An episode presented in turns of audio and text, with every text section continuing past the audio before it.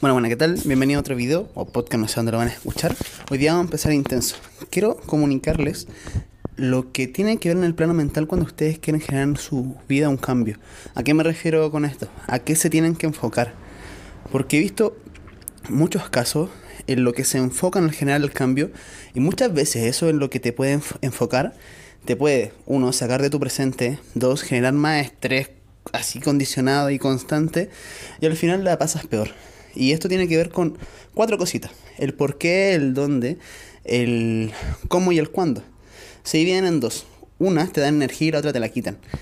Tiene que ver mucho con cómo te sientes con el presente y a lo que viene detrás de la definición. ¿A qué me refiero a esto? Imagínate que quieres generar un cambio en tu vida. A veces, me da igual. Eh, cambio físico. Dejémoslo. Me gusta el cambio físico. ¿En qué tendrías que fijarse? ¿En qué tendrías que prestar más atención de estas cuatro que te dije. No entrando en materia de lo que tendrías que aprender, formarte, a quienes tendrían que contactar. No, no te fijes en esa parte. Eso es tema ya material. Tema psicológico. El tema de en el día a día cómo te podrías sentir mejor. Ya por ejemplo cuando ya estás entrenando, ya estás haciendo el cambio. O por ejemplo si quieres mejorar eh, tu, tu educación financiera ¿Qué tendrías que fijarte para el día a día no estar estresado? Porque quizás dices, ah, quiero bajar de peso. Necesito comer mejor, tomar acción, entrenar y ya está. Ok, pero ¿eso es suficiente? ¿Realmente eso es lo que ayuda? Porque puedes tomar esa acción y sentirte muy feliz haciéndolo, o te puedes sentir que es trabajo, que es pega, que es uy, agobiante. Y esto tiene que ver con las cuatro palabras que te dije en un principio. Cuando nos estamos fijando en las dos que considero que nos succionan energía, sería el cuándo y el cómo. Esos dos no nos tocan. El cuándo y el cómo no nos tocan. Y si nos toca el por qué y el dónde. ¿A qué me refiero con esto de por qué y dónde? El por qué es por qué quieres generar ese cambio o por qué quieres lograr o llegar a algún lado. Porque al final la vida del presente, si estás bien, estás bien. ¿Por qué deberías estar cansando algo? El por qué y el dónde. El dónde te tienen que inspirar por ejemplo, no sé, yo me veo haciéndole coaching a cantantes, J Balvin, Duki, tranquilamente, cómodo, así tal cual, hablando como al lado. ¿El por qué? Porque siento que impacta más mi esencia. Siento que en la parte que soy más auténtico ayuda a algo y mi hago se eleva. Ese es un porqué potente. Ese es un dónde potente. Pero si yo me pongo a decir, ay, ¿cuándo va a llegar? ¿Y por qué no, no me tocó ahora y tengo que atender a otro? ¿Por qué? ¿Cuándo? El cuándo da ansiedad. Y el cuándo, si lo miramos más a fondo, yo, yo les pregunto, ¿qué habla, más allá de lo que estás haciendo, más allá de lo que estás mirando, qué habla que estés esperando el cuándo llegue a algo? Habla de que estás insatisfecho con tu presente, porque estás esperando que algo llegue para que se sienta mejor tu presente. Entonces por eso se siente mal pensar en el cuándo va a llegar algo, porque en tu subconsciente estás diciendo, mi presente está como la mierda porque quiero que llegue algo de afuera. Ay, ¿cuándo llegará? Para sentirme increíble. En cambio, si no te fijas en el cuándo, te fijas en el por qué y disfrutar del presente, la emoción de fondo es diferente. El cómo se siente es diferente. Puede que sea tortuoso, trabajo, si te fijas en el cuándo y en el cómo. Porque en el cómo hay muchos cómo, hay muchos caminos para llegar a Roma, entonces eso también frustra llámalo onda divina, llámalo como quieras, pero al final los caminos se van abriendo cuando te fijas en un porqué y estás constantemente visualizando ese porqué. Tiene el me queda el porqué porque el porqué es algo importante. ¿Por qué? ¿Por qué? ¿Por qué? ¿Por qué? porque el porqué te tiene que emocionar. Si el porqué que estás observando te genera ansiedad o dices, ay, ¿por qué ya no estoy ahí? ese porqué que me inspira, ¿por qué no lo tengo aquí ahora? Eso está mal. Porque ahí estás fijándote en el cuándo, estás fijando por qué no está aquí y ahora.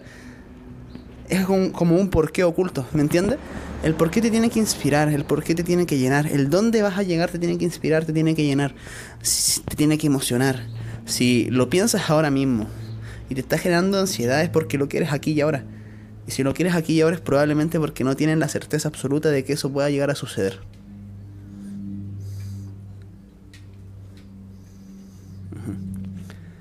Por ejemplo, si buscas el cambio físico, y estás tan ansioso de generarlo aquí y ahora, es porque no estás seguro si el método que estás usando hoy puede llegar a funcionar. Entonces tienes que saber si va a resultar o no, porque si no lo cambias o lo dejas de hacer. Porque estás ocupando esfuerzo, tiempo y quizás dinero de forma inútil. Por eso lo quieres aquí y ahora, por la falta de certeza en que se puede conseguir. Pero cuando el por qué te llena, el resultado llega como de contrabanda. Por ejemplo, yo hago deporte porque me encanta la sensación de salud. Me encanta poder salir al cerro y moverme. Y no morir en el intento de ahogo. Cuando pequeño era crónico asmático, por cierto. Entonces hay varias historias. Es la consecuencia estar bien físicamente. No es el por qué. Y llegó como si solo. No lo estuve esperando, simplemente llegó. Porque el por qué era más grande. No estoy diciendo que sea mejor, sea peor. Hay muchos métodos. Pero creo que este a nivel mental te puede llegar a facilitar tu, tu presente, tu diario vivir, a nivel de conseguir las cosas. Fijarte en un porqué y en un dónde muy fuerte, y el cuándo y el cómo, dejarlo para otro tema. Y es muy importante cuando te fijas en el porqué, porque mucha gente no sabe cuál es su porqué más profundo. Además que siempre cambian. Tu porqué de cuando eras pequeño no es el mismo porqué de, que tienes ahora. Van cambiando, vas aprendiendo cosas diferentes. Las decisiones que tomaste en un pasado las tomaste con cierta información y cierto grado de conciencia. Entonces quizás dos años después, esa misma decisión que tomaste con tanta certeza, la estés tomando a 180 grados, porque aprendiste cosas diferentes, conociste a personas diferentes, tu grado de conciencia es diferente. Y muchas veces el por qué está muy oculto porque tenemos una barrera emocional, nosotros mismos, un bloqueo emocional. De hecho, la mayoría de las enfermedades, casi más del 90% de las enfermedades que son crónicas están generadas por el bloqueo emocional, por el estrés crónico que nos causamos a nosotros mismos, por bloqueo emocional o no mirar una emoción. Simplemente por eso. Es como, por ejemplo, quizá me, me estresa mi estilo de vida, mi trabajo, mi pareja. Y lo quiero dejar, quiero cambiarlo, quiero tomar acción pero lo bloqueo con una acción que quizás sea de fácil acceso y dopamina instantánea y no hago esa tarea. Una película, masturbación, una droguita, cosas que te lleven a la dopamina instantánea, alcohol, qué sé yo. No me refiero a esas cosas que te dicen, por ejemplo, que es perder el tiempo, pero tú lo tomas como un pasatiempo y realmente te llenen emoción. Porque también eso te da un bloqueo. Si no quieres hacer eso que te llenen emoción porque consideras que no es útil, típico latino. No te ven haciendo algo que produzca dinero, entonces no es productivo. Entonces dejas de hacer cosas que realmente te gustan y tienes un bloqueo emocional porque prefieres hacer cosas de dinero. Y ahí está tu bloqueo. Y esos bloqueos son los que generan estrés constante porque tu mente sabe lo que quiere estar haciendo. Hoy en día ya existen herramientas que te pueden ayudar a aterrizar en tu, tu esencia.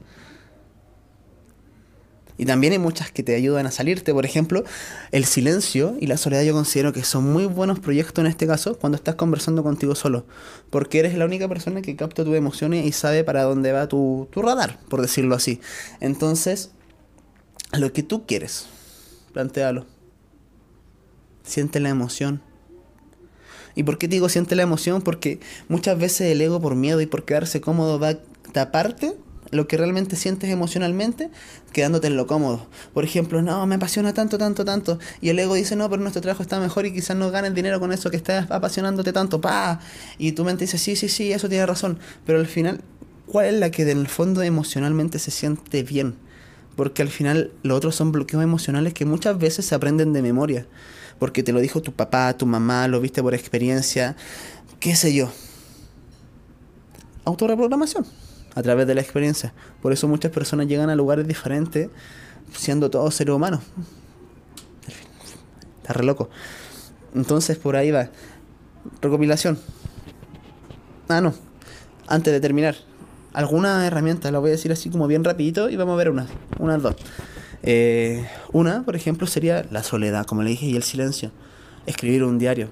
Escupir en el diario. El arte es muy lindo pero abriéndote, no copiando un arte que ya está creado, algo que salga adentro, mirar hacia adentro. Mirar hacia adentro, ¿cómo lo defino yo?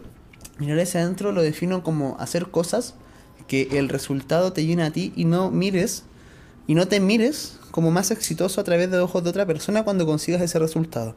Por ejemplo, eh, quieres a nivel material tangible una casa. No es lo mismo creerla porque tú lo querías, porque quizás quieres tu espacio, porque quieres tu gimnasio en la casa y un estilo de vida que te encante. No sería lo mismo que hacerlo porque quieres que te vean exitoso desde afuera y no romper esa imagen, ese ego que tienes. Es la misma acción, detrás es diferente y se reacciona diferente. Porque cuando se hace mirando algo de afuera o cómo te pueden llegar a percibir, estás haciéndolo con expectativa. Y la expectativa es imaginación. Y si no se cumple, te jodes a ti mismo. A sí mismo. Cuando te decepcionas de algo o de alguien, es porque tenías una expectativa y la rompió. Si alguien que ha caído de tu pedestal es porque tú armaste una expectativa y se rompió. ¿Es culpa de la otra persona por no cumplir tu expectativa? No. Para nada.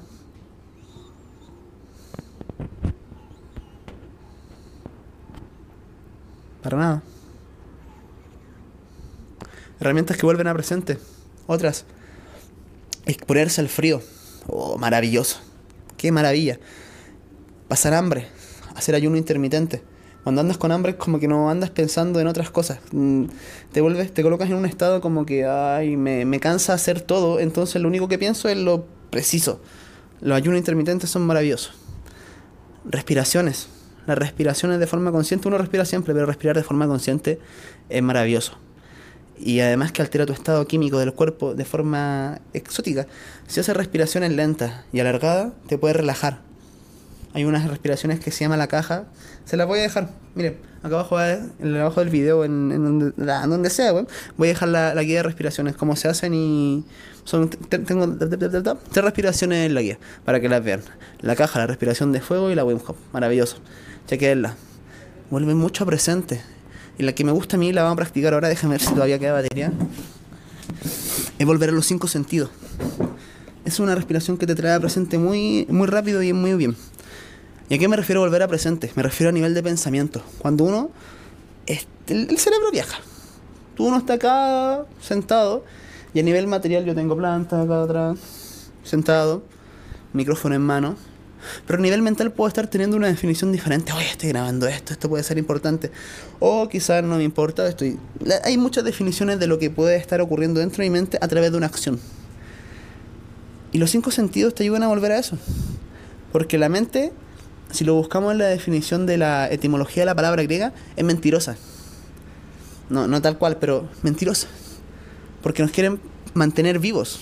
Y mantener vivos muchas veces el cerebro se confunde y piensa que es paleolítico y cosas que te mantenían vivo antes no te mantienen vivo ahora. Entonces, por ejemplo, la exposición. Piensa que te puede matar, entonces no, no, no, no, no, no la hagáis, no la hagáis. Y te creas en mentiras. Volver a los cinco sentidos te hace volver a tierra. Un aterrizaje rápido, vamos a practicarlo ahora. Y se hace escuchando mi voz. En ese momento. Lo que estoy diciendo. También la ausencia de mi voz. Lo que se escucha más allá yo escucho aquí la, la ladra de la vecina y la acepto. No es que me moleste nada. Observo, no voy definiendo si está lindo el sonido, no está lindo. No, estoy escuchando. Y escucho lo que venga. No estoy definiendo hoy. Huele a rosa y claveles. O alguien se tira un pedo. No, no, no, no, no. Simplemente huelo. Siento el viento que corre. Si está en el sol, ¿cómo se siente? Te pregunto. Hace frío, hace calor. Miro el paisaje. Lo toco, si es que lo tengo cerca. Vuelvo a escuchar. Intento juntar los cinco sentidos. Intento mirar. No, intento observar con atención. Escuchar con atención. Sentir las extremidades de mi cuerpo con atención. Cómo se siente el peso de mi cuerpo sobre la silla. Por ejemplo, ahora yo estaba sentado como el forro. Volver a mis cinco sentidos me hizo darme cuenta que estaba todo doblado en la silla. Siento mi cuerpo, cómo se carga el peso sobre la silla. Si estás parado caminando, cómo se siente el peso de tu cuerpo sobre tus pies. Y desde ahí vuelves a una emoción diferente. Intenta hacer los cinco sentidos al mismo tiempo. Sentir tu cuerpo, escuchar mi voz, Cuando se va, huele. Yo acá tengo un cafecito. Por eso tengo un cafecito. Saboreo. De hecho, comerte un chocolate, un cuadrito de chocolate podría ser perfectamente una meditación. No te lo tragues. Disfrútalo en cinco sentidos. Huélelo, tócalo. Y desde ahí tomáis decisiones diferentes. Ahora yo te pregunto, ¿cuál es el por qué? ¿Y el dónde?